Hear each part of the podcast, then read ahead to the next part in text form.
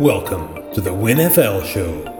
Welcome to the WinFL Show. I'm your host Iain McKinnon, joined uh, this week by Jake McGee. How are you doing today, Jake? Ready to be back at it another week. Obviously, not that long since we did the last episode. Uh, we're going to have a very special guest joining us later on in the episode, but we're going to start off uh, with the news. And uh, not a lot of things happening since we last did a show, Jake, because it's only been three days. But has there been any news in the NFL? Well, up until about 30 minutes ago, we would have just had the NFCs, which I'm sure we could talk about for all, you know, a good few hours between ourselves. Um, but breaking news in terms of Baker Mayfield finally getting out of Cleveland, um, going to the Panthers for a conditional 2024 fifth round pick that could turn to a fourth. Um, now, there's quite a few little nice details to this. The Browns will still pay Baker ten and a half million. Means they get to save about eight million, but obviously you never really want to be paying a player to not play for you. Um, the Panthers will pay five million, um, they should have been paying eight and a half, but Mayfield agreed to trim three and a half million off his base salary, uh, but that can be earned back in incentives. Um, now, like I was saying, with a few of the interesting things, now, week one, we have the Cleveland Browns at the Panthers. and the Panthers now have the number one and the number three picks from 2018 on their team. So it's a fascinating deal. Uh, it really is. And uh, a fifth round conditional pick. That's. And still paying more for the player than the team that you train him to for. That, oh my goodness. That's such a good deal for the Panthers. And, and you know, so good of Baker to, to trim that three million off his of his salary. As you say, he can make that back in incentives. You know, if they do well, he can make that back, or depending on how much he plays, how successful the team is. Uh, good for Baker. We all knew that he wanted out. It was obvious that he wanted it. The way he was treated in Cleveland was absolutely despicable. Um, I'm so glad that he got out of it. And he's gone to the Panthers, a team who I think we all agree with. You know, they needed a quarterback. And there was some rumors about uh, them looking to get a quarterback before this. So I, am I'm, I'm glad. I mean, what do you think? What kind of effect do you reckon he'll have on the team there in Carolina? Well, I think it's fantastic. And like you say, with him trimming the deal, I think that's a statement of intent of him saying, I want to play. I'll take it off my base salary, which you know you can't take away from me, and give it me in incentives because I'm that damn good. Um, they've they've come out already, Panthers, and said that they're not going to hand him the job. It will be um, a competition, hopefully, with Sam Darnold. I mean, it's a rough night to be Sam Darnold and Matt Corral because you know you've gone from Sam Darnold being the pretty much guaranteed starter, and Matt Corral, you know, having a chance to to get the job if he fails, um, to now anything other than Mayfield starting week one, especially because they're playing the Browns, um, would be just monumental. So I certainly think it'll be a big upgrade for them. If it was anyone other than a team in the NFC South, I would love for him to play fantastically. Obviously, if he plays fantastically, it could have repercussions on my own team. So mixed feelings on that one. Well, yeah, I, obviously, but um, I'm I'm just I'm just so happy. I'm happy for him. He's got out. Uh, I'm happy for the Panthers to get someone, and it is it just it adds another dimension to these week one rematches and matchups. I, I think it's going to be absolutely brilliant. It's going to be really interesting. I'm going to have to get like two different tellies, uh, you know, like one with Red Zone and one with watching games on Sky or something, just to try and keep up with everything that's happening in week one. Um, was there anything else? I don't think there was. Was there any other news in the NFL? I'm, I'm not sure. Nothing, nothing of note no. that I could find. No, I think you're right. So, what we'll do then, Jake? How do you fancy doing a deep dive into the NFC East? Shall we do that? Um, uh, yeah, I don't see why not. Okay, well then, ladies and gentlemen, we actually have a very special guest to help us uh, with this week's deep dive in the NFC East. You could call him the voice of the WinFL show. Uh, the man who does all our voiceovers for introducing our segments. Give a big hand there, Jake, for Mr. Tim Durbin. How are you doing, Tim? I'm outstanding, if I do say so myself. How are you? I'm sure you are. Yes, we're doing very well. Thank you very much. Thank you for joining us. We really appreciate it. I'm, uh, delighted, I'm delighted to be on the Dallas Cowboys Fan Appreciation Podcast. This is such a momentous occasion for me. Is that what this is? he's not listened to the podcast, Iain. He's not. I, I, I don't think podcast. he's been listening, Jake. No. So, I have. I have. And, and your voiceover guy sounds really tall and intelligent and handsome. He sounds amazing. At least one of those things is true. so, Tim, why don't you why don't you introduce yourself for us? Tell us a little bit about yourself. And first of all, you know, uh, like why why are you a Cowboys fan? I think everyone wants to know that. Well, you, uh, I don't know sadomasochism. I don't know. Um, I, I'm I've been a Cowboys fan since I was knee high to a grasshopper. My older brother was a Cowboys fan. Everyone else in the family hated them, like most people do.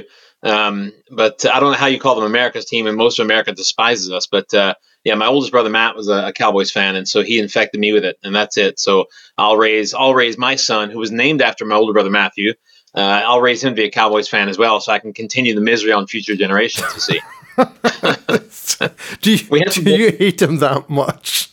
we had, well, we had some pretty good times in the 90s. We had a, a decent decade in the 90s. And so I'm hoping that uh, the 70s was okay, the 90s were okay, you know, and since then it's been pretty much downhill. So I'm hoping we'll come back around at some point, you know. So you reckon sort of every 20 to 30 years it kind of leaps back up again? That, that's the cycle. Yeah, we're like locusts. you know, I, I was going to say the the news on Baker Mayfield. I want to say the most exciting thing is you know him and McCaffrey. I mean, they might play on as many as three games together, given McCaffrey's uh, health uh, record. You know. Ah, oh, poor Christian McCaffrey. Getting a rough phrase. He'll be injured in a week four. Let's be honest. ah, dear, this is terrible. Poor Christian. I hope Christian McCaffrey does does great. I hope he lasts the whole season. Uh, I hope I, he does as well, but it's likely is it? he, he's he has been. Doesn't. You hope he doesn't, Jake. I know you. I know you hope he doesn't, Jake. But um, no, poor, poor Christian. I, I, you know, you know, it's it's hard. We we spoke about this last week and the week before. Jake was a, a players who just that show so much promise and then injury after injury, and it's just yeah. it's it's so hard to see. But uh, let's let's you know let's take our dive into the NFC East. So as you've already alluded to, Tim, you are a Dallas Cowboys fan. Indeed, um, yeah. So you know for your own uh, sins, shall we say. Uh, but last year, of course, they went 12 and 5. They won the division. Um, yeah. Second place was the Philadelphia Eagles, were 9 and 8. We then had the Washington football team at 7 and 10, now known as the Commanders. And then the New York football Giants at 4 and 13, propping up the rest of the division. So we will start, as we do, with the, the winners from last year, the Dallas Cowboys. And Tim, we'll hand it over to you first. What are you looking for this year from the Dallas Cowboys? Well, I think you know the. I don't really think the personnel was ever an issue with Dallas. We've lost some. We've lost some key players. We lost Amari Cooper and Cedric Wilson, um, two outstanding wide receivers for us last year. But our our, our wide receiver corps was pretty strong anyway. And we've and we've got a, a, rookie coming in who looks um, reasonably promising as well in uh, Jalen Tolbert. Um, I can't remember where he went to college. He's a he's a rookie anyway, and shows some promise. But I'm not I'm not worried about losing those guys. You know, we've we've still got Zeke. We got Tony Pollard. Hopefully, Tony Pollard starts to get more of the share of carries on the running game. Um, we got Micah Parsons come back. We got Trevon Diggs come back. Um, uh, Jayron Kearse has come back on a two-year deal. So there's an awful lot of things going that, that are still there. I expect that Dallas, in fact, I expect that the entire division will probably end with exactly those same records as last year.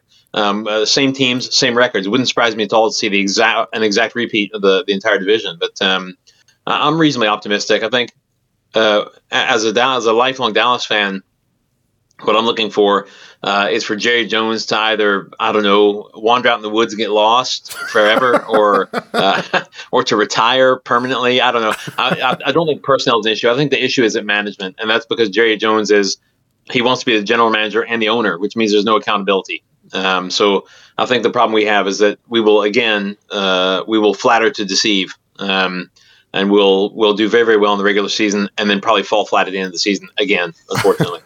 uh, well, one player that you didn't really mention there was Micah Parsons, who was just. Uh, an absolute sensation last year, and you know, hopefully he'll be able to c- continue his trajectory.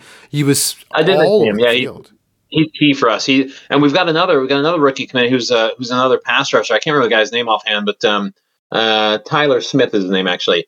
Um, but what's funny about Tyler Smith, uh, like I said, to, to compliment Micah Parsons as another pass rusher, is he's a rookie and it already says he's been known to have some issues off the field. It's like, you've only been in college. What have you been doing? you're not even a millionaire yet and you're already causing problems, you know? So, um, and I think my, my favorite move that Dallas has made in the offseason is actually getting rid of Randy Gregory. Randy Gregory is an absolute liability on and off the field, and he has been for years. And oh, you, you, you're saying that to the wrong guy. He's come to the Broncos. Oh, I know you're going to be so sorry. He'll, he'll, be suspended by halfway through the season, guaranteed. In a town where marijuana is legal, he's got no chance. Absolutely no chance. That's oh my goodness! This, I don't know how to take this, Jake. What do you reckon? Shots fired from Mister Durbin already at my own Broncos. Good grief! Um, it's, it's legal, so you know maybe he will be out of trouble. Uh, do you know what? Maybe exactly. He can't get into trouble if he's not breaking the law. Just, if only it ended there. If only it ended with the drugs. Now, honestly, I, and you saw it in the San Francisco game, the, the game where Dallas uh, crashed out of the, the playoffs. You know, um, he committed three, four, five. Um, well, they called them holding penalties. In effect, what he did was um, instead of instead of just uh, blocking his man, um, he was actually grabbing them and tackling them, literally throwing them to the ground. There was no need for it. Uh, absolutely zero cause for it whatsoever. And so it's bizarre to me that anybody looks at his record with with discipline off the field and indiscipline on the field. Um, he's just been an absolute nightmare for Dallas. They, they nearly fired him at one point. I don't remember that, but they nearly fired him for his for his all his all of his uh, what's the word again shenanigans, uh, off the field and then, and then they chose not to. And I thought, why on earth have you kept that guy? And he made about three good plays the entire year, and the rest was just a, a catalog of um, of indiscipline on the field. So I'm I'm pleased to get rid of him, to be honest. But uh, I'm worried now that we've replaced him with a, with a pass rusher in Tyler Smith, who even just fresh out of college already has issues off the field. That's a that's a bit of a red flag for me. Yeah, I'm not going to mention my brief stint in college. Uh, I think I had many issues then. So yeah, so did I. Actually. Now you mention it, so did I. But I wasn't, I wasn't being paid ten million pounds, ten million dollars a year either. That's so true. So Jake, let's uh, let's hand it over to you, Jake. The Dallas Cowboys. What do you think? What are your expectations this year? Well, I'll start off by saying I was as good as it can be when it comes to college. So I, I was a goody two shoes. Ah, okay. Yeah, you I mean you, you, I think Tim. He means he never got caught. I There's no witness. That's what it means. Uh, two two years, two awards. That's all I'll say. Um, with the Cowboys, or mainly just with the NFC East in general here, I've looked at their schedules. I mean, they've got the easiest schedules based on win projection. I think the Cowboys are twenty second. Um, based on last year, uh, the Cowboys are tied first for easiest schedule. And something I talked about in the AFC East deep dives, well, all of the AFC deep dives, is the strength of schedule. Um, some people might be wondering why I think that's important, but uh, I had a look through, and of the 10 NFL teams with the hardest schedule last year, only three went over their win projection. That was the Cardinals, Steelers, and the Raiders. And then on the flip side, this is more relevant to the NFCs. Uh, the 10 NFL teams with the easiest schedule, only three went under their projected wins, which was the Bills, Broncos, sorry, uh, and the Browns. Um, so, but if you're curious, the Cowboys over under is set at ten and a half, and I would be surprised and, and concerned if Dallas don't manage double digit wins. Um, my only concern would really be the wide receiver room, especially with Gallup likely to miss the start of the season. With the, I think he tore his ACL in week 17. Um, that that would be my main concern. I mean, they start with the the Bucs and the Bengals. Um, they have quite an early bye week. I think week nine. But I would hope at the bye week they would be at worst 500. And then the second half of the season, they only really have to face the Packers, Colts, and the Titans. So they should kind of coast from there. So I expect them to be double digit wins. I think if they don't, we will be seeing one Sean Payton on the sideline next year. Ooh. I think that, that would be my. I would like to get Tim's version on that in terms of Mike McCarthy, yay or nay, and, and does he also believe that Sean Payton will be on the sideline sooner rather than later? Um, well, I, I hope that would be all my Christmases come true to get Sean Payton there, and and with the proviso that Sean Payton comes in and says, uh, Jerry Jones, you keep your yap shut. I'm the manager here, and that, that he comes in and says, I'm the head coach. I don't want your opinions. I don't need your opinions. I've got a record. You know, Mike McCarthy's record at Green Bay. Mike McCarthy won at Green Bay because he was at Green Bay and for no other reason. It, it, had nothing to do with Mike McCarthy whatsoever, and everything to do with Green Bay having some legends on the team. You know, so um, I think Mike McCarthy's, um, uh, you know, his uh, his allowing the play calling to go so completely squirrely at different times. Uh, that's a word, squirrely. Um, at different times during the season last year, including when when they just had to do a quarterback draw with 14 seconds left in a, in a playoff game, and and and no timeouts. You know, it's bizarre. It's like what head coach allows that to happen on his watch? You know, so I thought his his game management was incredibly poor last year. Um, I, I just thought he didn't he doesn't add anything to any team he's at. He you know, with the talent Dallas had, if they could actually, if they actually had a Sean Payton, I think they're at least competitive in the playoffs. Maybe I'm not, I'm not go out go crazy and say they're going to win it, you know, win it all, but they're at least competitive in the playoffs. Whereas last year we were not competitive at all, and and a big part of that was uh, demonstrably down to game to game management and time management. So I think yes, by all means, by halfway through the season, get Mike. Eh, depending on how the record's going, you know, how the season's going, get Mike McCarthy out and start start flirting with Sean Payton. I think absolutely a, a a, a, no lose situation for Dallas. Um, I, I, get where you're coming from there, Tim. I, I, remember seeing previously when we spoke about the the playoff teams from last year, and, and I spoke about the Cowboys being the division winners, and and yet at no point. I mean, you know, they finished twelve and five. That's a good record. That was the same. Yeah, that equaled the best record in the AFC, the Titans and the and the Chiefs. But at no point, I think, was anyone scared of the Cowboys going into the playoffs. And right, yeah. It, they looked, even though they were winning games, they looked, you know, imminently beatable. They really did. But I do have to, I do have to ask you, Tim, as a Cowboys fan, McCarthy or Garrett, which did you prefer? Oh man, that's oh, choose your poison, huh? Um, well, okay, if I, if I don't know, that's a tough call. I think I probably would take McCarthy, but one's as bad as the other. To be honest, I think uh, McCarthy maybe edges it. You know, if you look at last year, Dallas, you know, who scored the most points in the league last year?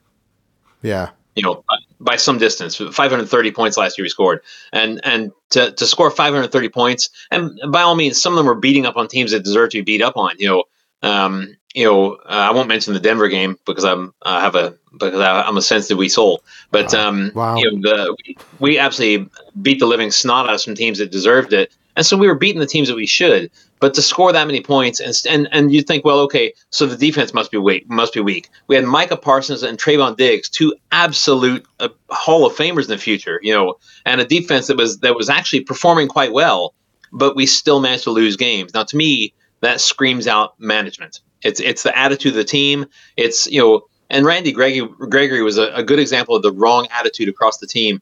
You know, every time you get a tackle, you're running up and down the pitch celebrating. It's like that's your job you know, that's literally your job is just going to tackle people. So when you do it, don't feel don't feel entitled to, to run around the field for 15 seconds celebrating. Get on with your job. You don't see teams who win Super Bowls. You don't see them doing that. You know, and yet Dallas has this mindset that everybody who comes to play for the Dallas Cowboys thinks, "Oh, this it. I've made it. I'm, a, I'm I'm on America's team. I don't have to do anything. You know, I can be average and and, and celebrate. Just do my job, and I get to celebrate for for a, a, long extended period of time afterwards. You know, I think it's uh, I think the mentality of the team is all wrong, and that comes from the that comes from the owner's box down to the head coach. I think it's it's you know we, we could use a change in uh, in general management, but unfortunately, the guy owns the team. that's yeah, it's, uh, it's it's hard because of that. I mean, you're absolutely yes, right. You know, you, you can't exactly say, "Oh, fire the general manager." Oh no, hang on, he's the owner. You can't do that. well, he can. Goes into a meeting with himself. I know. have, a, have, have, a stern word with himself. Huh? He goes in to get fired, comes out with a pay rise. Mm-hmm. Says, well, well, I think that went well. yeah, it's like, well, do you know what? I had a good talking to our uh, to our general manager, and uh, I, I gave him a real stern talking to, and then you know double the salary. So, yeah, okay, I, I, still believe in the guy. I, am going to give him one more chance. oh, well, you know what? It's uh, endless optimism. That's, I mean, that's a hallmark of a Cowboys fan, right there, Tim. Um, it has to be. okay, so uh, we we will move, we do have to move on. Sorry, Tim, we can't talk about the Cowboys yep. all the time. So the next team uh, is the Philadelphia Eagles. Last year, Jalen Hurts, quarterback, he had he showed some flashes. Hurts looked good through some spells, um, but never it didn't really work for them as a team. They went nine and eight. They they had a good offense. They scored 444 points. Defense wasn't as good as it has been in previous years, but they, they were a very hot and cold team. The Eagles in one week they looked fantastic, and the next week they, they just looked pretty awful. So um, once again, Tim, I'll hand over to you. What do you reckon of the Philadelphia Eagles going into this year? What do you think is the good points and the bad points? Well, I mean, everybody's giving them huge credit for doing well in the draft, and I suppose they did.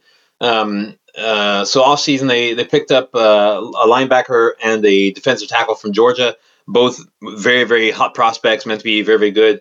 Picked up um, uh, cornerback James Bradberry from the Giants as well. Um, and the guy from um, from the Panthers, linebacker from the Panthers as well. So they've they've got a lot of sort of um, supporting things there. I think a key acquisition for them is AJ Brown, who is um, I had him in my fantasy league last year, and he he he has some real real um, uh, deep potential. He's a he's an absolute jackrabbit. He's quick as quick as mercury, you know. So um, I think if Jalen Hurts stays healthy, I think if he gets consistent, um, I think he's got a, a real sort of um, star performer there in AJ Brown that will give him some options. I was just trying to I was just trying to look up who who are the running backs for Philadelphia. I can't remember anybody um, standing out last year. I can't Miles remember Sanders. Them, them. Is it Miles Sanders? Yeah, Sanders, uh, Scott, and Gainwell played. Um, so Scott played in 16 games, Gainwell played in 16 games, Sanders played in 12 games. But uh, you look at the yardage for those three. Sanders had 754, Scott had 373, uh, Gainwell at 291. Actually, probably their best performing running back was Jordan Howard, and he only played seven games. Um, yeah. gained 406 yards and three touchdowns. Um, I don't. I, I'm not sure if Jordan Howard's back with them this year. I, I haven't checked that. Uh, but I'm not sure. he he was he was a great running back when he was in Chicago. I mean, he was really good in Chicago, and then he went to Philadelphia, and then he kind of bounced around. Did he not go to Miami for a while? I think, uh, and then back to ah. Philadelphia again. But um, yeah, the, the, the running attack for Philadelphia has not been great. I no. I gotta stop. You get they, they were the number one rushing attack last year. The Eagles? The Eagles. By nearly 200 yards to the Colts. They, and over, uh, well, just under 300 to the Ravens. They, they were the number one rushing attack. How on earth did that happen? I, I, I'm not, I'm, I'm not doubting you, but how? 550 attempts, 2,715 yards. 2,700. We are well past April 1st. This is have not I, funny. Have I missed out somebody running? Wait, how many yards? 2,715. Oh, Jalen Hurts. Jalen Hurts ran yes. for 784. Oh, I, do you know what? I'm sitting there going, what is he talking about? I think Jake's got something wrong with him. I, I forgot about Jalen Hurts. I was look. I was purely yeah. looking at the running backs there. Purely looking at the running backs. Um, yeah. So yeah, okay. Uh, apologies to all those Eagles fans who are uh, screaming I got you guys. yeah, Jake's got you. Jake's got you. Um, so yeah, apologies to all the Eagles fans there. Um, Jalen Hurts was uh, was very good rushing the ball, just not that great passing it. yes, that's right. yeah. and and I think that's you know Jalen Hurts is absolutely the key for um uh for the Eagles, both throwing and also as you say running, and that that explains why why there was no rushing back, uh, running back that ever sort of took to the to the front because Jalen Hurts takes all that himself.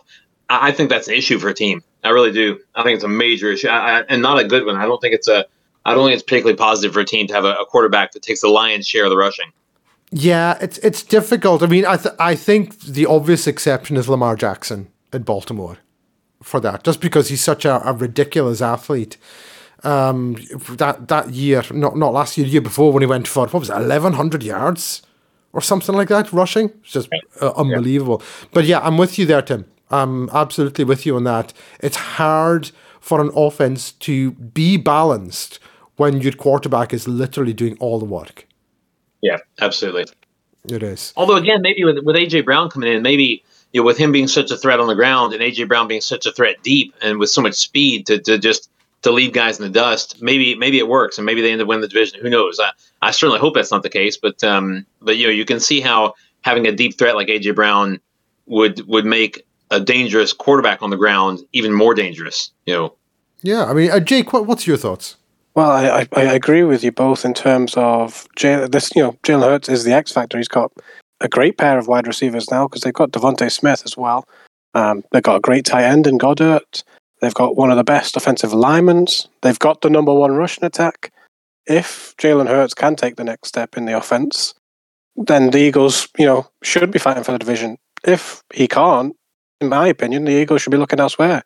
Howie Roseman, I mean, uh, Tim mentioned some of the acquisitions he's done, you know, the draft he's done.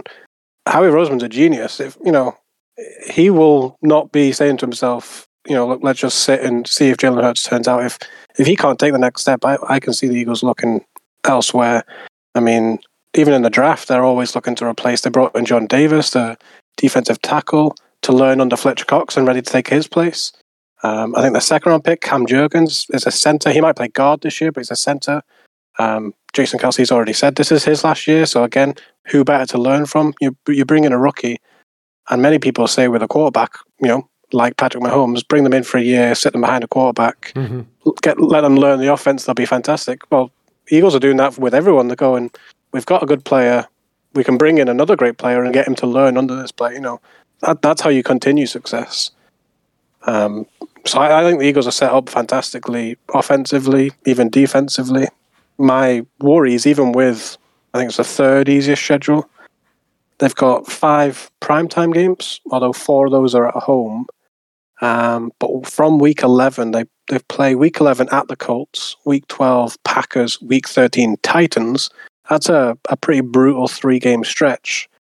And then on the back of that, weeks 14, 15, and 16 are all on the road. So even with an easy schedule, there's still things you can kind of get tripped up on. That's very true. Um, and of course, nothing's a gimme in the NFL. Um, so, as we said, that was uh, the Philadelphia Eagles. Uh, moving on. Ah, what can we say about this next team? The Washington. Commanders. They've obviously they've been quite prominent this off season, uh, but for all the wrong reasons. And when I say all the wrong reasons, I mean all the wrong reasons. I don't think it was any positive stories to come out of Washington at all. But Tim, we'll hand it over to you. The Washington Commanders, uh, seven and ten last year, third in the division. Do do you think there's going to be any improvement this year? It, it's it's so hard to tell. I think it's you know the there there should be you know Carson Wentz question mark you know is will he ever sort of all my life in school uh, my um my teachers write on my report card. If only he would apply himself. And that's that's carson wentz's report card as well. It's like is he ever going to live up to his potential? Is he ever going to become the what his name implies he might be? Because everybody carson wentz carson wentz carson, everybody knows the name carson wentz but he's never really been that sort of you know next level sort of team leader that, that he has the potential of being so i think he's he's key for the team they've got terry mclaurin back again you know who's a great wide receiver and and hasn't been quite as consistent as he should have been He's on my fantasy team, so I know. Um, and I've got Antonio Gibson as running back. So there's a lot of talent you know, sort of around the team. Um, but again, is it going to work? Is it not? It's just impossible to tell. I'm still annoyed they're not the Redskins anymore. So I don't know. I, am still angry about that. I, I, yeah, I, will I'll never get used to the name. I didn't I didn't like football team. Uh, I know Jake had a, a, small affinity for it. I love the football team. Love the football team. Uh, I didn't like it. Just too used to calling them the Redskins. Um, yeah, yeah. And now the Commanders don't like the name. I actually nah. prefer football team to the Commanders as well. I keep, uh, I, keep wanting, I keep, wanting, to call them the Guardians. I don't know why. Don't, maybe that should have been the name, the Washington Guardians. I don't know. is that is that a newspaper or something? I don't. Well, they a newspaper, I suppose. The Guardian. Yeah, I don't know. but, well, they, they, fold like they fold like paper in some of their games, so maybe that's appropriate. Oh. Like, the, the Washington broadsheet, you know. Washington broadsheets. Oh dear. Um, Jake, the Washington football team, give us your two cents on that. Yeah, I mean, they start um, against the Jaguars at home and then at the Lions. I mean, can't really ask for two better games kind of start your season. So they could be 2 0 to start. They, well, they could be. They're, they're, never count the Lions. The, I'm, I'm, not counting out the Lions, but it's a possibility. Certainly a good good start for them. Now on the field, the Commanders certainly look like a team uh, a team capable of winning seven games or thereabouts, which is what their over under is kind of sat at. Um, we mentioned Terry McLaurin. They've got a good wide receiver room. I mean, they brought in Jahan Dotson in the first round. I mean, their D line is fantastic. Um, I think one of the most important things on Washington is they arguably have the best backup quarterback. So when Carson Wentz inevitably like crumbles into three again, um, at least Taylor Heinicke is there to, to pick up the pieces. Yeah, I do like yep, Taylor Heinicke. Yeah, I, I, think he. I mean, he came out and had a very professional interview and basically said, you know, they're paying this guy thirty million, they're paying me two million. Who do you think is going to start? Which you know, it's true. Um, but but uh, whether it's injury or, or bad play, I've got a feeling we'll see Taylor at some point.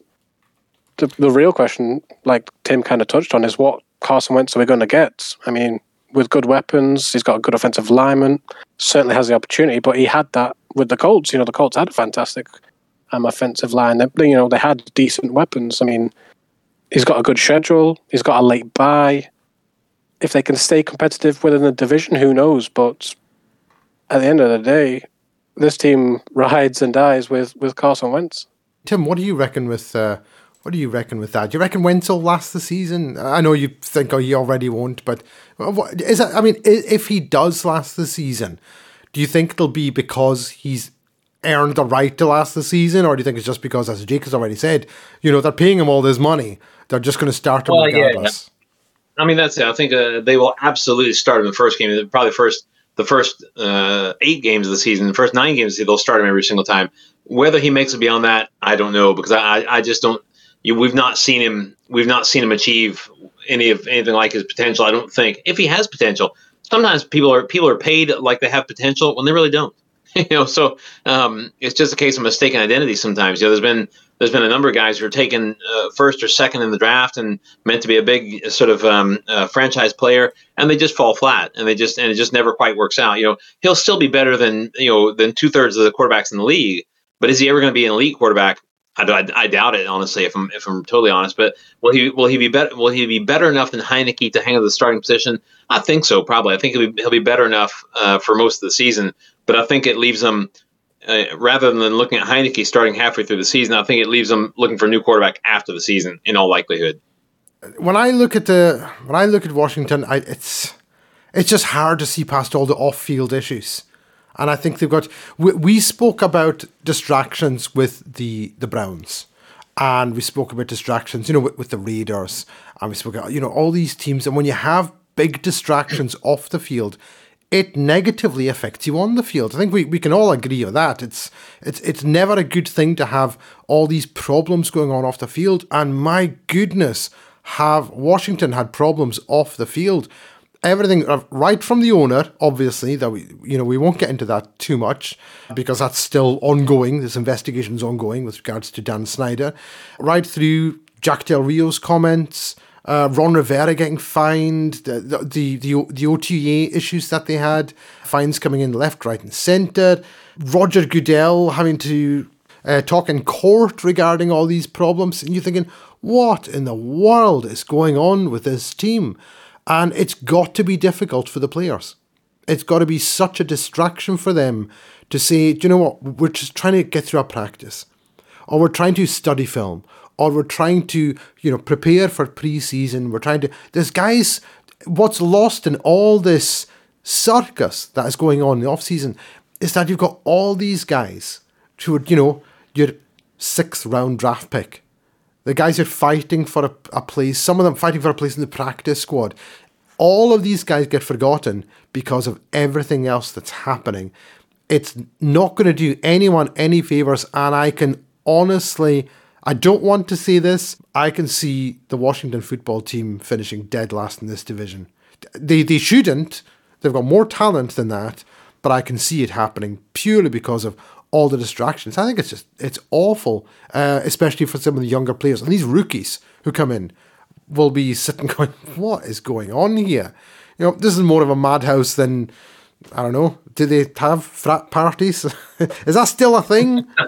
Tim, you can sure you can answer that probably. question. Is that still a thing? Yeah. Where, where, did you go to? Did you go to college, Tim? Where did you go to college? I went to college. Um, uh, it was it was an ill-fated two and a half years at college. Um, and uh, and let's let's not go into it for legal reasons. I think it's best I don't go into it. oh my goodness! Yeah. So uh, I think I think on in, on the back of what you're saying about the, the problems off field, and Dallas is no is no stranger to problems off the field either. I think it, it is a huge distraction, and it also leaves it leaves them uh, vulnerable to players being pinched by other teams because because players who want to play and just want to get on with the game will start to entertain offers they would not have previously considered because they go, "This is too much for me. I don't like it. I just want out to anywhere." You know. Um, so I think in addition to you know you, they're they're paying Terry McLaurin good money, they're paying you know a number of guys good money, but these guys will soon get fed up if all the off field stuff it continues to impact them. These guys want to win at the end of the day. They want to be on a team that's going to win. And if the, if if an individual star player's performance can't bring that about, they will eventually want to go somewhere else, even if it means taking less money. They'll consider it because at, at the end of the day, they everybody wants to win the Super Bowl, you know, and everyone wants to at least be on a team that has a chance to do so. Well, yeah, I mean, you look exactly. We spoke about Jake. You look at the Baker Mayfield thing. Now he's he's on a, yeah. a team that talent wise in Cleveland you've got to see is well, it's hundred percent a playoff caliber talent, and he's like, I'm, I'm out. That's got nothing to do with on-field issues. It's everything to do with off the field. It's to do with management, it's decisions that are made that don't involve these other players, and it's all from the management. And there's your your former number one round, uh, sorry, number one overall draft pick saying, "I'm, I'm gone. I, I can't deal with this anymore." Uh, uh, Jake, I mean, what do you think? Do you have any other opinion on that? Well, I just I just agree with Tim in terms of it's certainly going to hurt you. You know, in free agency, like you say, no one's going to be that. You know, if you're on the clock and your phone goes and you're a draft pick, you're going to be, oh, here we go. I've got a, this is going to be about four or five years. I'm never going to get back in my life. I mean, yeah. Seeing as we're talking about free agents, Efe Obada, the the Brit, is uh, signed with with Washington, so that's that's something for us to look out for. But it's certainly going to be another place similar to Jacksonville where t- players are either going to be like, pay me to to be on this franchise, or I'm going to go elsewhere. You see it happen, you know, a few times now. I mean, Jamal Adams with the Jets, pe- players do get fed up, and like Tim says, people either want to win a Super Bowl, have a chance to win a Super Bowl, or get paid. So you're going to end up with a team of mercenaries at this point because to get people into Washington, you're going to have to pay them a lot of money. I, I believe when the the rumors about Russell Wilson being traded came out, Washington offered a massive package to Russell Wilson, and he turned it down, and then yeah. ended up going to Denver. No, I'm I'm not going to sit here and say that. Oh, Denver's the most stable franchise in the NFL. Of course not. They they were in the middle of you know nobody knowing who owned the team when, Russell Wilson signed for the Broncos. So I, I mean, if that doesn't tell you something that a player is willing to go to a team who doesn't know who its owner is over the Washington football team, Washington Commanders, who definitely know who their owner is. Um, I think. Yeah. Everybody knows who wrong is. yeah. You know, and again, for all the wrong reasons. And it's just, I, I, I feel bad for the players. I really do. I feel so bad for the players because they're just going to get wasted. Uh, at least the players who were who were drafted in into Washington.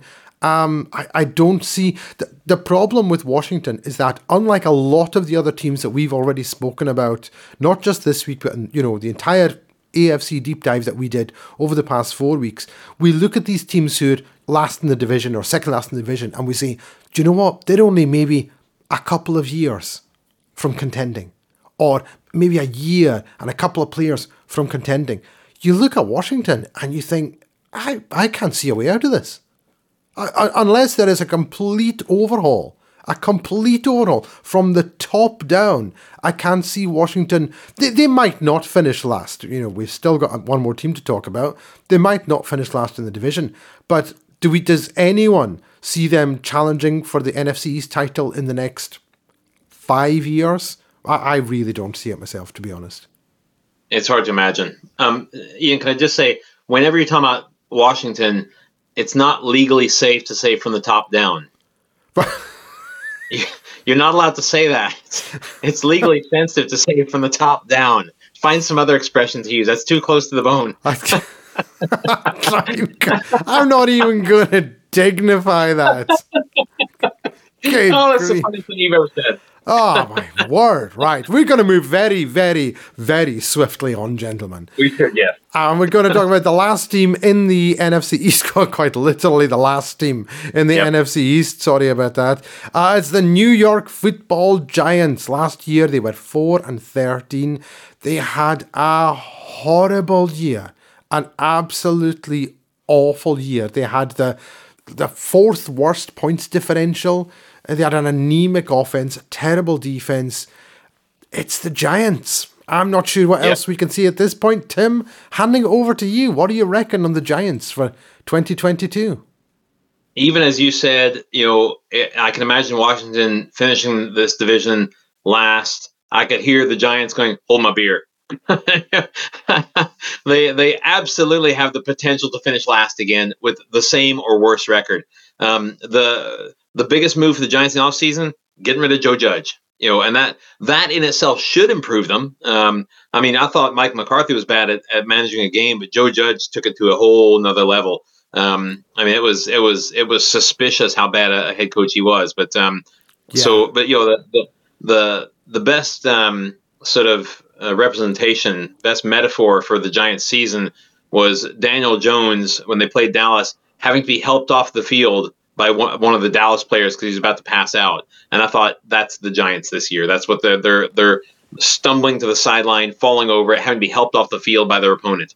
You know that that was the metaphor for their season. You know, and I I don't see anything to to make it any different. To be honest, I don't think they've. I mean, they've picked up some um, quite a few acquisitions actually that that look reasonably okay. Offensive tackle from Alabama that's pretty good. Uh, uh, Wan'Dale Robinson, who's meant to be quite good, uh, Kentucky recruit. Um, a, a couple guys on, on offensive guard, um, you know, an edge rusher. Picked up some some sort of bits and pieces around there. But the bottom line is, you know, Saquon Barkley is there. Is he going to perform? Is he not going to perform? Um, you know, Daniel Jones somehow still the quarterback, I guess. I, you know, yeah. Daniel Jones looks like, he looks like he got bullied in high school. He just looks, and he's still getting bullied now. You know, um, so I'm just not sure he's really. I don't know if he's ever going to make it in the NFL. He looks very, very delicate to me. Yeah, uh, but before I hand it over to you, Jake, with the Gi- I get exactly where you're coming from, Tim, with Daniel Jones. He, I don't know why he's still the starter in on the Giants.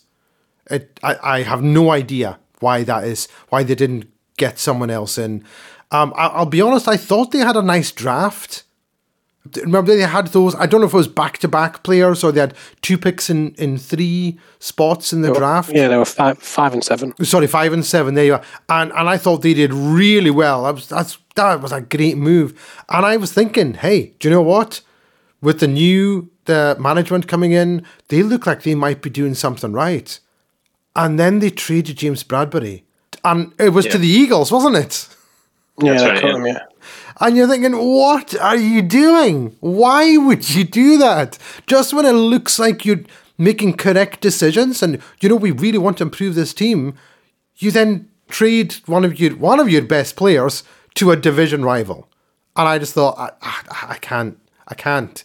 But uh, I, am not going to rant about the Giants. Uh, Jake, well, I'm not saying you're going to rant about the Giants, but I'll hand it over to you. Uh, what do you think for the New York Giants coming into this year?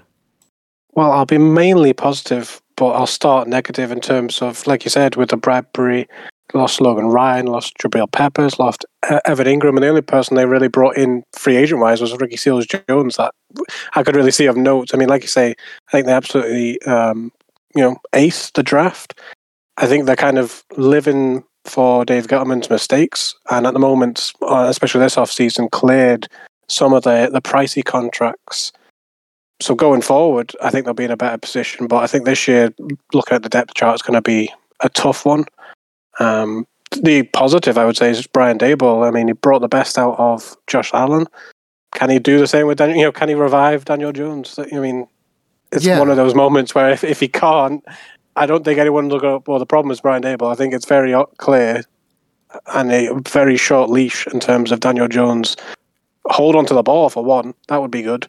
Uh, and for two, you know, can he take the next step? Because like like I say, and it seems to be for, for quite a few quarterbacks, this is kind of your your last chance saloon. And sometimes the quarterback has a, a rough couple of years in a team. You think, you know, like Sam Darnold, he'll get another chance in another team. I don't think Daniel Jones is going to have many people knocking on his door if he goes to free agency or is cut. You know, I don't think a team's going to be be banging on the door to, to sign him up next year. No, I think you're right. I don't think there's been any, you know, like like I mentioned with with uh, Jalen Hurts. Now, obviously, he's he's different. As Jake alluded to, fantastic athlete, a runner of the ball. But Jalen Hurts was hot and cold, but he had flashes of looking really good. Daniel Jones hasn't had that. I don't. No. I, I can't remember like a game where Daniel Jones looked. Oh wow, this guy's excellent. He he's got the potential, and you know, we've we've all now spoken about the the management, the play calling, quarterback sneak, third and what was it, ten on your yeah. own two yard line. Okay, yeah. How are you thinking? Oh dear. I mean, it, it doesn't get any worse than that. And I think a lot of fans looked at that one play and said that is an exclamation point on how our team has been all year. And you know what, for the past two or three years. Um, you're absolutely right, Tim, but Saquon, Will he be healthy? He's a fantastic athlete, great player when yeah. he's healthy.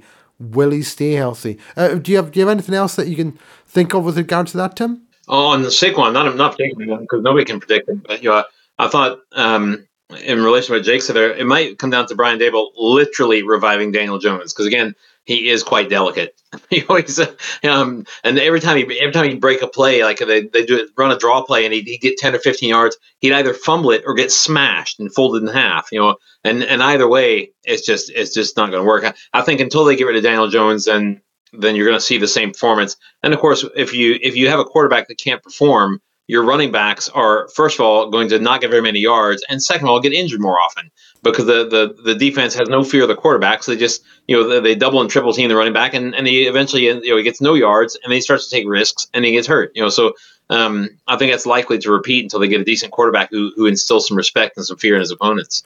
Daniel Jones is just never going to be that guy. I think the Giants are propping, propping up the division again this year. I, I was just saying we were talking about the Commanders. You know, in the next couple of years, I can't see them improving. With the Giants, I think it's more promising going forward. Like I said, they've cleared some of the pricey contracts. They've had a good draft. They've got a general manager that seems to know what he's doing.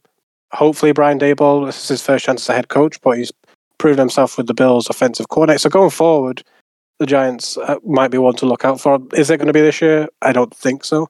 Um, but on their schedule, I mean, again, they've all got easy schedules, but an easy schedule can look very difficult to you know with certain runs. But uh, a pattern I saw week seven they play at the Jags, followed by at the Seahawks, two winnable games. That is followed by a bye, and then off the bye they play at home against the Texans, at home against the Lions, and that is then followed by four NFC East games, including the Commanders twice. I mean, you know, like I say, a hard schedule has you know easy parts, and an easy schedule has hard parts, but that is a good run of about eight, nine games there where you think if you are a competent team, you've got a chance to win, you know, a good few of them. So, like I said, I don't expect them to do much this year. They will most likely prop up the division, but going forward, I'm more hopeful for the Giants than I am a team like the Commanders. I, th- I think the. I'm trying to think who's behind Daniel Jones. Is it still Mike Glennon? Did they sign anyone else? I, am not sure. Uh, but I think one of the problems that the Giants, and one of the problems, another problem that the Giants have is that, as you said, Jake, you know, you've got you've got these schedules that you look at and say, oh, that's a winnable game, that's a winnable game. The problem is the Jags will look at that and say, that's a winnable game, and the Lions will look at that and say, that's a winnable game, because the the, the, the Giants are one of those teams that other teams will look at and say, put a W in that box before the season starts. It, it's yeah. hard it's really hard. No, everyone always says, "Oh, it's hard to win in the NFL." Of course it is. It's also it's also hard. You know, sometimes sorry, it's uh, easy to lose, and that's the problem. I yeah, I'm with you. I don't think they can do anything big, like as in major improvement this year, but I think they're definitely going in the right direction. Uh, or they at least signed. I, uh, yeah. Sorry, they signed a NFL legend, Tyrod Taylor. So. Oh, ah, they've got Tyrod Taylor. Well, there you go. Do you know what's going to happen? I'll tell you what's going to happen. What happens every time? Tyrod Taylor will start the season, then he'll get injured, and then Daniel Jones will look like the next coming of Patrick Mahomes because he was backing up Tyrod. Because that's what happens. Whoever maybe backs up in reverse this year, or, or maybe in reverse this year. Maybe Tyrod Taylor finally gets his break to come mm-hmm. on as the backup and light it up across the league. Tim's not buying any of this, are you, Tim? no, not at all. Not for a second, no. The no, Giants also they drafted a guy named Kayvon Thibodeaux, which is you know if you got a guy named Thibodeaux playing for you, man, you're on. And he's an edge rusher as well. He's got Thibodeaux. He's got sack written all over him. Oh, he's he going to be a sack. That's my that's my one prediction for the Giants. Kayvon Thibodeaux is going to be a sack machine. Uh, I think so. Well, coming out of college, a lot of people were saying that he was one of the. Some people were saying he might go top uh, two or three. Uh, yep. and, he, and he ended up going five, five overall. No, uh, seven. I forget. Five. five. five. He went fifth overall. Uh, but there was some yep. people saying he might go in the top two. I mean, he's, he's, gonna be well. He'll, he'll be the Micah Parsons from last year. He'll be the, the new Micah Parsons, maybe. Uh, maybe he will. Well, be the defensive player of the year. You never know. He no, could I, I, the I was talking about Dave Gettleman and the contracts. The biggest non-quarterback offensive cap hits. Kenny Golladay, number one, twenty-one point two million. That's the biggest contract in the NFL. That's not a quarterback on the offense. Ezekiel Elliott's number eight, by the way, eighteen point two two. Wow. This well, this year cap hit. That's that, that this year's cap hit. So, like I say, going forward, I think the Giants will be in a better position when they're recovered from being Gettleman. That that's that's a big contract. I mean, when when you say, I, I thought you were talking about like the entire team. Nope, um, that's the entire NFL this year. Cap hit, not quarterback, offensive cap hit. Kenny Golladay's number one. That's a lot of money. That I would do that. Money. I would literally half that. I would do that job. I think I'd do it for a twentieth. Are you joking? But uh, but I don't want to cut myself short, so I'll, I'll, I'll take half as well. Yeah, you can get both Tim and I for the same money. But that's a bargain. That's I don't a, care who you are. I'm a bargain. Jake, how much of that would you take? I'm six or five, so I, they might actually pay me half. They might. they might just go jump ball. They, they jump might realize there's not an athletic, like, there's not an athletic bone in my body, but you know, it'll be too late by then. Once you got you, just make sure you got Kirk Cousins agents. You get all guaranteed yeah. beforehand, just fully guaranteed. There you are. Okay, so gentlemen, that is the end of our NFC East deep dive. Tim would like to say a huge thank you for joining us. Oh, thank you. And uh, Jake, uh, I think uh, Jake and I are both in agreement that it's been an absolute pleasure having you on the show. Meet the yeah. man, the, the voice behind the man, or the man behind the voice. The man behind the voice. Yeah, that's the one. Yeah. It's been lovely. I would love to come back on again and discuss uh, other ways the Cowboys are going to achieve their ultimate glory. Well, in that case, Tim, just before just before you go, just before you go, because yeah. I know you do have to leave us. If you'd like to introduce the next segment for us, which is is always random stats, you know, me and Jake. So I'd like you to introduce the next segment for us, if you don't mind. Right. My final words, apart from "Go Cowboys," is uh, is this: it's random stats. thank you very much, Tim Durbin, ladies and gentlemen. Thank you, Tim. Thank you for coming along. Thanks. Appreciate Speak soon. Bye bye. Cheers now. So that was uh, Tim Durbin, and he is the voice behind all the voiceovers for the WINFL show. And of course, as he did announce there, Jake, it's time for random stats. So, would you like to start us off this week? Maybe I will. Seeing as, seeing as you went first uh, on Sunday, I'll, I'll, go first, and you'll be happy that I'm going first because I'm I'm buttering up to you here. So, my random stat is in 2013, hmm. your Denver Broncos became the only team to have four players with 10 receiving touchdowns in a single season. Can you name those four players for me? I think so. Um, I hope so. D- Demaryius Thomas. Obviously. Rest in uh, peace. Yes, R.I.P. Demaryius Thomas. Eric Decker. Correct. Um, Wes Welker. Yes. You're missing number two. I know Knowshon Moreno scored 10 touchdowns, rushing and receiving. It's a tight end. Oh, yeah. Um, uh, uh, uh, Julius Thomas. Julius Thomas. There he is. Full house. Yeah, I forgot, I forgot about Julius Thomas. My goodness, actually, I actually kind of blocked him out because I was really annoyed with him because after I think it was after the it was either after the 2013 season or 2014 season. Um, he thought he was the greatest thing since sliced bread, so he went to the Jaguars. Yeah, and uh, quite a few players seem to do that, don't they? They have one good season or one good moment, and they think I'm worth a million bucks, and then yeah. Ironically, they go to a really bad team and they get found out, and you're like, yeah, remember, yeah. you don't have Peyton Manning throwing to you. it's it's incredible when when players no longer have someone like Peyton Manning throwing them the ball, and all of a sudden they don't look as good as they used to. Um, I'd, I'd, catch a few touchdown passes from Peyton Manning, I reckon. Well, of course you would, because it's this, this exact same vein as uh, I'll put it to your team there, Jake. Exact same vein as one uh, Jimmy Graham. Mm-hmm. Jimmy Graham, who with the Saints was looking like one of the best pass catching tight ends of all time. He was putting up monster numbers. And then he went to Seattle. Seattle. And whilst they still had a good quarterback throwing him the ball, hmm, production seemed to drop off quite a bit. That, like, that, that trade was very anti Saints at the start. When I think we got Max Unger and a, and a pick. And it turned out to work pretty good because Max Unger served as well and Jimmy Graham. Uh, like you say, had a, had a bit of a drop off. like one of the biggest drop offs because he he was looking like a world beater with with uh, Drew Brees throwing him the ball. He really was. He looked fantastic. Yeah, but uh, Julius Thomas, I forgot all about him. Blast uh, from the yeah, past. Blast from the past. That 2013 offense was spectacular. Spectacular. There's many words for it. Spectacular is definitely one of them. Oh, I I think it was the the first week of the season.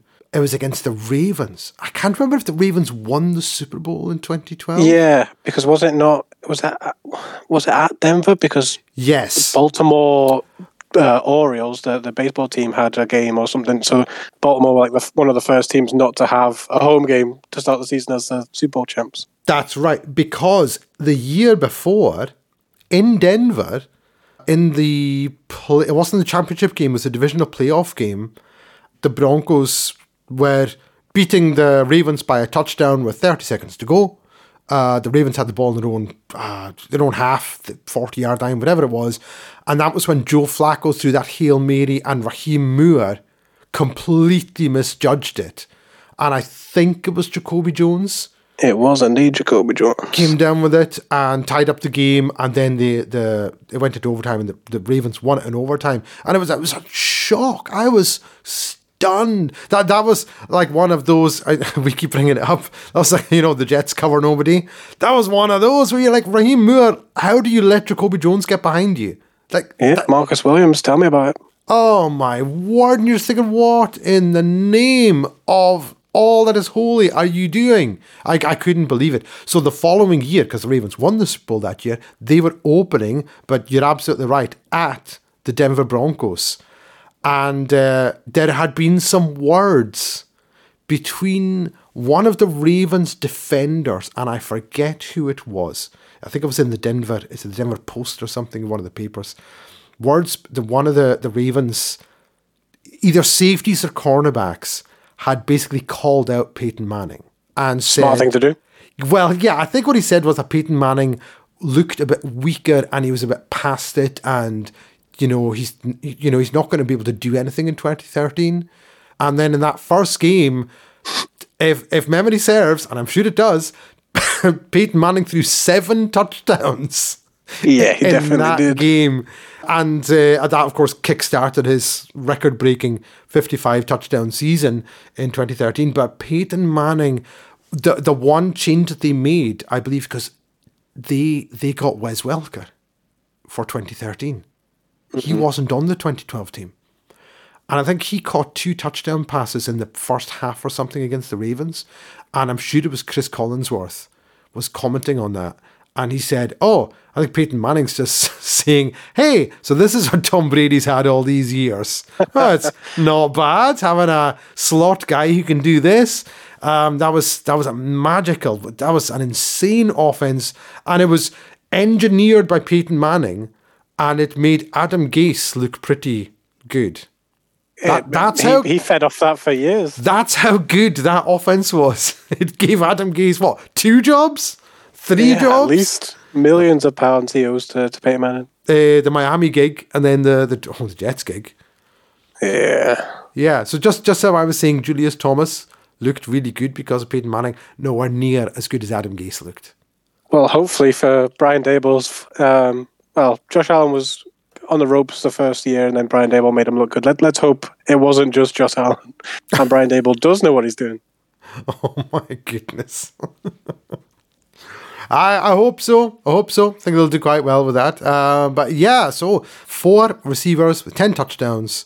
Uh, Denver Broncos 2013. Now, um, I'm going to talk about a player that, that uh, you and I both like, but Dave is not a fan of. Oh, I know who this is going to be then. Oh, okay. uh, we're going to talk about the MVP. Yes. Mitchell Trubisky. Now, um, when it comes to stats, I've never been a passer rating guy. It's the the weirdest rating. Uh, I don't understand how it works at all. When the highest you can get is 158.3, that tells you something that it's just weird. The way they work this out is beyond me. However, we're going to talk about passer rating because our good colleague Dave, uh, who sadly isn't again here with us this week, now hopefully be back uh, next week, um, likes to rag on Mitchell Trubisky. And one of the things that he likes to bring up is his passer ratings in games. Well, I'm going to tell you something, Jake. Mitchell Trubisky's career passer rating is 87. Now, that doesn't sound great because Patrick Mahomes is, is 105.8. And Deshaun Watson is 104.5, tied with Aaron Rodgers. Russell Wilson is 101.8. This is this is career passer rating. So 87 doesn't sound particularly good. However, let me tell you some of the company that Mitchell Trubisky shares that uh, career passer rating with. I've an absolute dead tie on 87 uh, is Andy Dalton, so I'm not doing us any favours with that. Yeah, not helping, not helping. However, we're going to go a bit down the list. 86.6, Otto Graham, Hall of Famer. Oh, you know, one of the best. 86.4, Dan Marino. 86, Brett Favre. Now, you think that's three Hall of Famers who have a worse passer rating than Mitchell Trubisky. Yeah. Do you know who else? 84.4, Jim Kelly. 83.4, Roger Staubach. We also have Hall of Famers Len Dawson, Sonny Jurgensen, Troy Aikman 81.6, Warren Moon 80.9, Bart Starr 80.5, Fran Tarkenton, Big Fran 80.4, John Elway 79.9. Oh, I missed it. Dan Fouts 80.2. So you could argue that Mitchell Trubisky is better than, you know, a dozen Hall of Famers but um, the only one in this century is Andy Dalton. no, because lower than him, Case Keenum, 85.4, Cam Newton, 85.2. Cam Joe, MVP, Cam yeah, Newton. MVP, Cam Newton. Joe Flacco, 84.2. Elite Joe Flacco. Elite Joe Flacco. Ryan Fitzpatrick, the magic man himself, 82.3. Blake Bortles, one of my all time favourites, 80.6. Sam Darnold, 76.9. Uh, so I'm just saying. I'm just saying, he's not that bad as everyone thinks he is. Put some respect on the MVP. Put some respect on the MVP. Absolutely. He was certainly better than the Rams' Sam Bradford with 84.5, Donovan McNabb 85.6, Alex Smith 86.9. Mitchell Trubisky, get the respect on him. He deserves it. And this year, he's going to start for the Pittsburgh Steelers. I'm convinced. Uh, the man we were just talking about, Baker Mayfield, 87.8. So he's just a, a 0.8 better than Mitch Trubisky through his entire career. So yeah, you have people ragging on Mitchell Trubisky. Isn't that terrible? Yeah, I mean, he did that whilst being on a terrible Bears team with Matt Nagy, so, you know. Exactly. Now, if I can find I was going to look for poor old Daniel Jones there, but I don't want to rub it in. Uh, he doesn't. Yeah. He doesn't make the top 203. Ooh. So um, yeah. So it does go. Well, to... I'm assuming Q- QBR rate must include fumbles then, because I've never met someone who can't hold onto a ball like Daniel Jones. Ah, uh, no. Do you know what? You're right. It did seem that every time he was sacked, he fumbled. That that's what it felt like. You're like every, every time he gets hit, he's fumbling the ball. Um, and of course, I think we all remember uh, Daniel Jones's um, run, his 70 yard run when he got away from everybody and he got tackled by the turf. That was that was that was poor, poor old Daniel. I don't mean to give you a hard time. I know you're listening, Daniel. We're not. We don't mean it. We're just uh, we're just trying to put some love on the MVP. That's what we're trying to do here. He deserves it. Mitch, we're rooting for you, Mitch. He's probably listening as well. I hope so because this could be the only podcast that loves Mitch. Oh, absolutely, we do. Uh, so there you go. That's my random stat. Mitchell Trubisky's uh, career passer rating is better than at least 12 Hall of Famers. So a uh, bit of respect on his name, including, you know, because people say, oh, well, different time. You know, you can't compare guys to the 60s and all that. Oh, we're talking about uh, Dan Marino, Warren Moon, and John Elway, and uh, Brett Favre. These guys, it's not like they weren't good at passing it's not like guys from the 60s or 50s we're comparing them to. We're talking about people who are in the Hall of Fame for throwing the ball. Um, and a former MVP in Cam Newton. Uh, and a former MVP in Cam Newton. He's got a, a, a better career than Cam Newton, passer rating wise. uh, I love how this week we've used random stats to pat each other on the back. Know, I know. I've, I've shouted out the Broncos. You shouted out Mitch. Um, Dave takes a week off, and we start just patting ourselves on the back. Yeah, absolutely. Is I think. Do you think that maybe Dave's the, the the sort of the kind of guy who just like keeps us down? It's like right. He brings us back down to earth. Just brings us back down to earth. Maybe that's what he does. Maybe that's exactly what he does. Oh, um, Eli Manning, eighty four point one, two time Super Bowl winner. There you go. Look at that. Um, funnily enough, yeah, all all the guys who are at the top uh, are still in the league, with with the exception of uh, Drew Brees, who's fifth wow. all time. Fifth all time. That's no surprise. Yep. Um, the top eight are all still playing. So there you go. It just goes to show you, the exception of Drew Brees is number five. So you got Mahomes, Rodgers, Watson, Wilson, Brees, Prescott, Cousins, seventh all time. Go on, Kirk. Yeah, he's just like uh, that's that's not rating. That's guaranteed money. that ninety eight point six. He just shows this to team negotiating. He just shows them this list. Pay me. It works. He's ahead of Tom Brady, who's eighth. Gets paid more than Tom Brady most months as well. and so he should. I'd rather have Cousins than Brady. I'd rather have Cousins' agent than Brady's. That's for sure. Definitely. Uh, maybe he'd be able to get you half of Kenny Golladay's money. Yeah. Got fully guaranteed. uh, so there you are, Jake. Uh, do you have anything else you want to add here before uh, before we finish up? Actually, actually, do you know what? I was going to tell you a wee story. Would you, would you like to hear a wee story?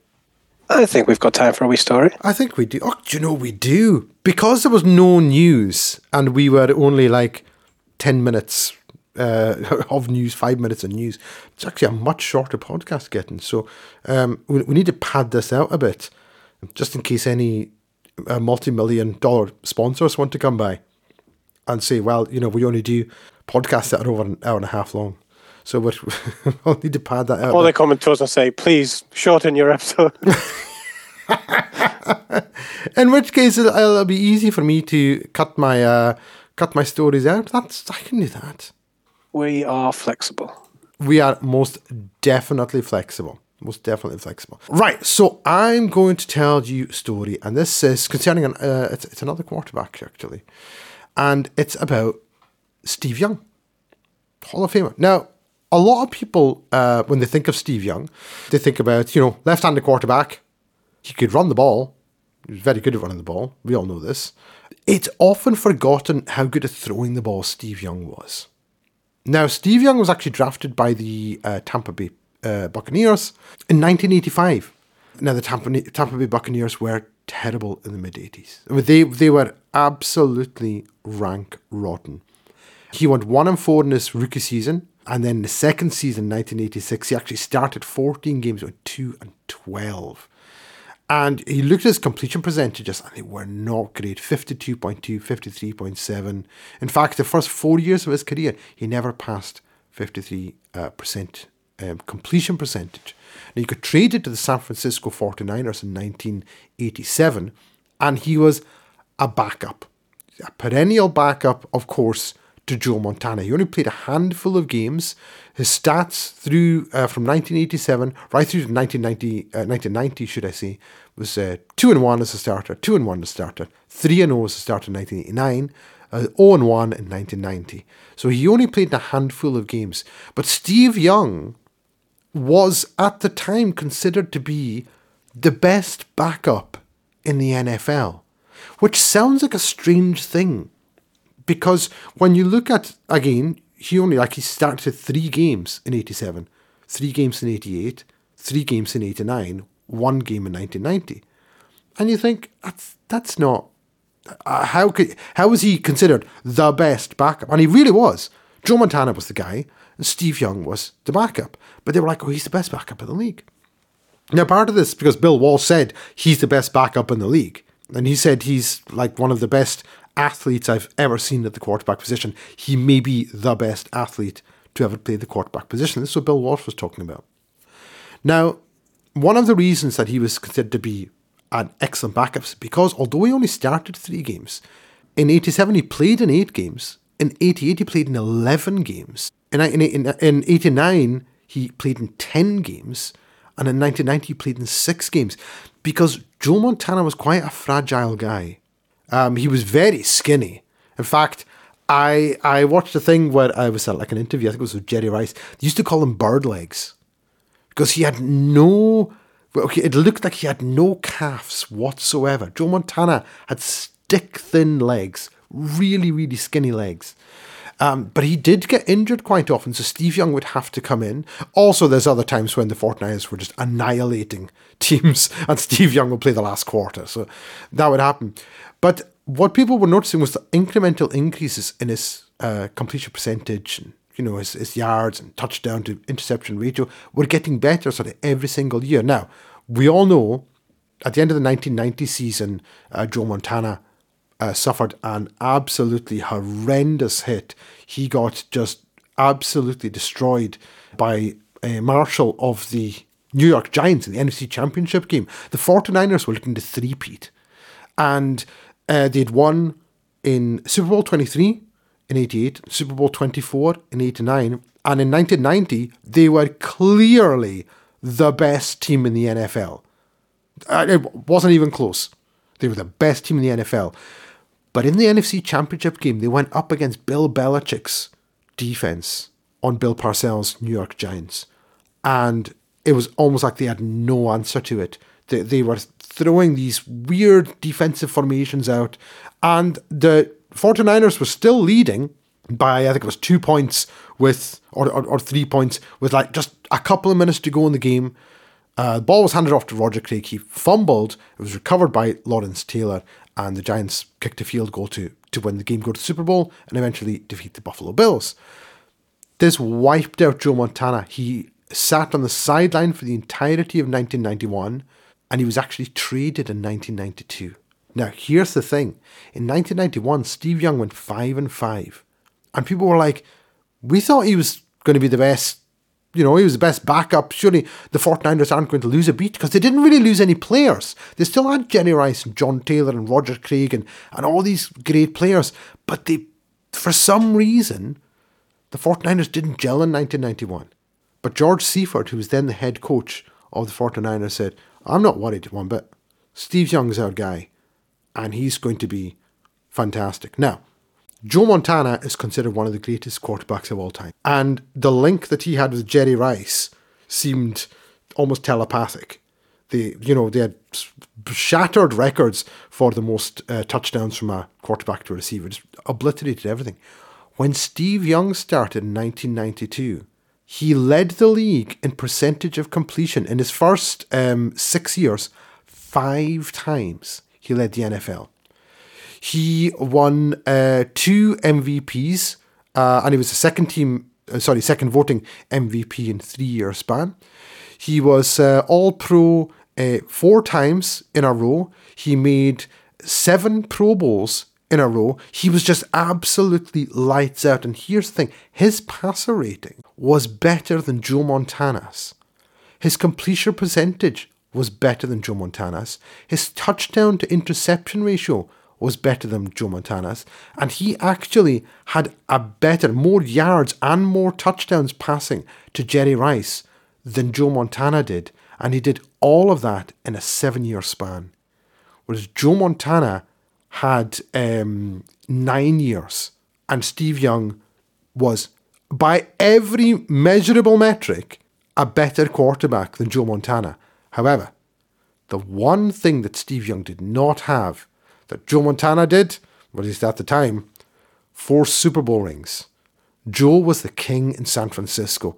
And Steve Young, when he was with the 49ers, they were the number one seed in 92. They were the number one seed in 1994. They were the number two seed in 1993.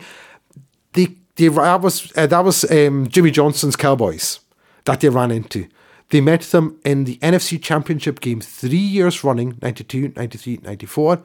They lost in 92, they lost in 93, but in 1994 they came back and absolutely blew the doors off the Dallas Cowboys. Steve Young was incredible, and then he finally went to the Super Bowl, Super Bowl 29 against the San Diego Chargers, and set what still holds today an NFL record six touchdown passes in the Super Bowl against the San Diego Chargers. I think he ran for one as well, uh, and they just destroyed San Diego. And Steve Young finally got a Super Bowl ring. And when uh, he retired in, in 1999, And he was a first ballot Hall of Famer, and quite rightly so. That was the career of Steve Young, who, by every measurable stat, was a better quarterback than Joe Montana. Led to one of the best quotes I heard, and one of the best sound bites when he said, uh, "Get the monkey off my back." the relief he must have felt because, like That's you say, right.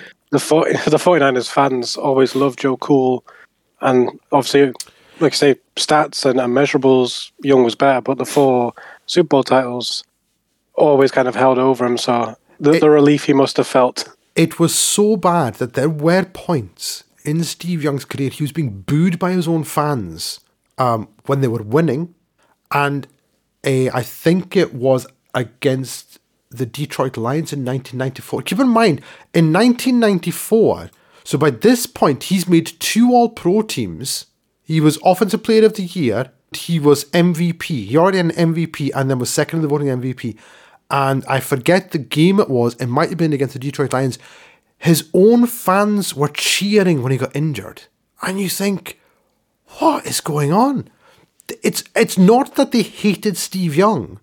They just couldn't imagine anyone. They were so incensed that the 49ers had traded Joe Montana because they did. They traded him to the Kansas City Chiefs. And actually, in 1994, the 49ers played the Chiefs and they lost to the Kansas City Chiefs.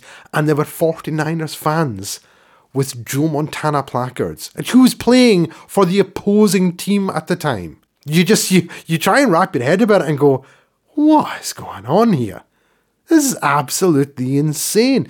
Steve Young was tough. He was a tough guy. The game, in fact, the game against the Detroit Lions, he, there's a, a very famous like shot of him crawling off the the the pitch. He got sandwiched between two uh, defensive tackles, I think it was, and he's crawling because he can't stand up and just dragging himself off the field at one point, and then came back on and, and, and won the game for them. Steve Young is just a remarkable story, but yeah, I, I, I remember that. So I get the monkey off my back, and it was uh, there it is, gone forever, and he finally won that Super Bowl.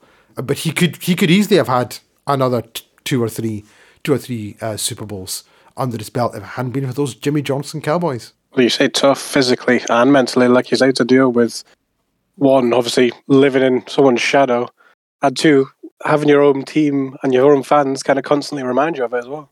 Oh yeah, I mean, my goodness, that's that's that's hard. See, the thing was that Steve Young had been the backup for the 49ers in 1998 1989. He had two Super Bowl rings, so it's it's not like uh, it's like the fans thought he was incapable. He's not incapable at all he was oh, he was considered the best backup in the league, bar none. Nobody is better than him. You just happen to have Joe Montana, who was, let's not kid ourselves, the best postseason quarterback in the league. Uh, he was just insane, especially in Super Bowls. So I think, what was this? Um, 11 touchdowns to zero interceptions in the Super Bowls, Joe Montana? Yeah, I think he threw one, maybe two in the postseason, like full stop. It is in his entire career. He was just on, and if it hadn't been for that hit by Leonard Marshall in in the NFC Championship game, the 49ers would have won three in a row. They, they would have done. They were unbelievable. They had a ridiculous defense, and offensively, they were absolutely unstoppable. Um, um, so, yeah. Would we have ever seen Steve Young? Unlikely. I think, well, it, not not as a 49er. Yeah.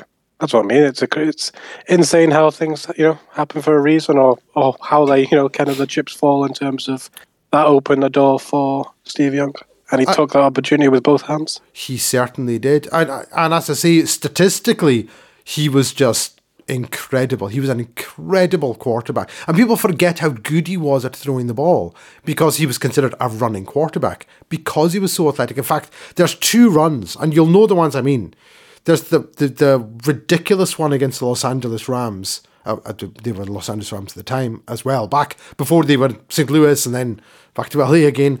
Um, and there's one against the Vikings, which I think was in the playoffs, where he's just he's just running this. He's like a snake, just darting in and out, left and right and around and defenders. It was an incredible run. Steve Young, uh, if, if you ever get a chance to watch like career highlights of Steve Young, do it. The guy went through the absolute ringer, particularly early in his career, and he came out the other end and went all the way to Hall of Fame career. Now, you're talking about a guy, as I say, started off, uh, started his career with a 3 and 16 record, and then was a backup for the next six years. Uh, sorry, next five years, and he only started um, 13 games. And then he went on to have a Hall of Fame career. That's, you know, as you say, mental toughness as well as physical. A lot of guys who give up. A lot of guys who just give up and say, I'm, I'm never getting a chance. So maybe some of the some of the young guys and backup quarterbacks in the NFL today can take some inspiration from the story, the legend that is Steve Young. And that's the end of my story time this week, Jake. So thank you very much, everyone, for listening to. Sorry, Jake, did you have anything to add at all? No, uh, well, not too much, but but with, with backup quarterbacks, like you say, take your chance. Tom Brady, Steve Young, take your chance. Absolutely, Tom Brady got his shot uh, because of an injury to Drew Bledsoe. Steve Young got his shot because of an injury to Joe Montana. I'm trying to think of any other examples of that, where guys have just waltzed in as a backup. Phil Phil Rivers, really. Drew Brees Oh, was of course. San Diego, and then his shoulder. Yes, yes, yes. My goodness, forgot all about that. There you are. Did Ben Roethlisberger start because of an injury? He started in his rookie year. I don't know if it was because of injury, but he definitely started his rookie year. Did he not like started like week two or something like that? Was it rookie year? I can't remember. I'll Yeah, I'll, he was definitely rookie year, so it would make sense. I'll need to look that up. Need to look that up. So there you are. Uh, that's uh, the end of this week's WINFL show. Thank you very much, Jake. It's always a pleasure having you here. We're Um, getting closer.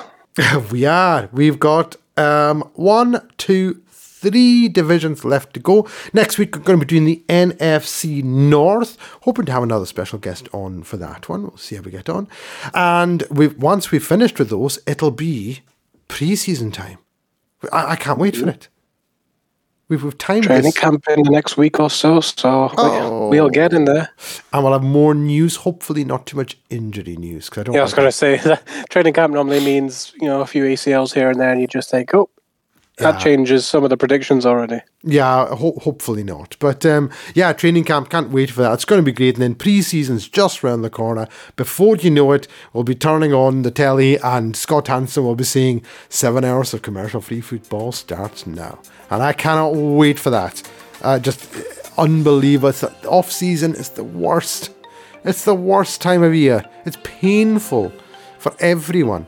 Uh, I'm, I'm sure I'm not the only person who feels that it's just the days and weeks drag by. But do you know what? Doing this podcast really seems to have speeded things up. I, I firmly believe the off season's passing quicker than usual. What do you reckon? Well, I hope so, and I hope so for the listeners as well. You know, off season, there's not much to do, not much to talk about. We've got you covered. Yes, we do indeed. Now, once again, you can hit us up uh, on Twitter at the WINFL Show, and you can also find Jake, Dave, and myself. Uh, huge thanks once again to Tim Durbin for coming on and uh, talking about the NFC East there. As I say, we're going to try and get uh, another couple of guests on before the season actually starts. Hopefully, get someone next week for the NFC North. So, Jake, uh, thank you again, Always a pleasure. and thank you all for listening to the WINFL Show. We'll catch you next week.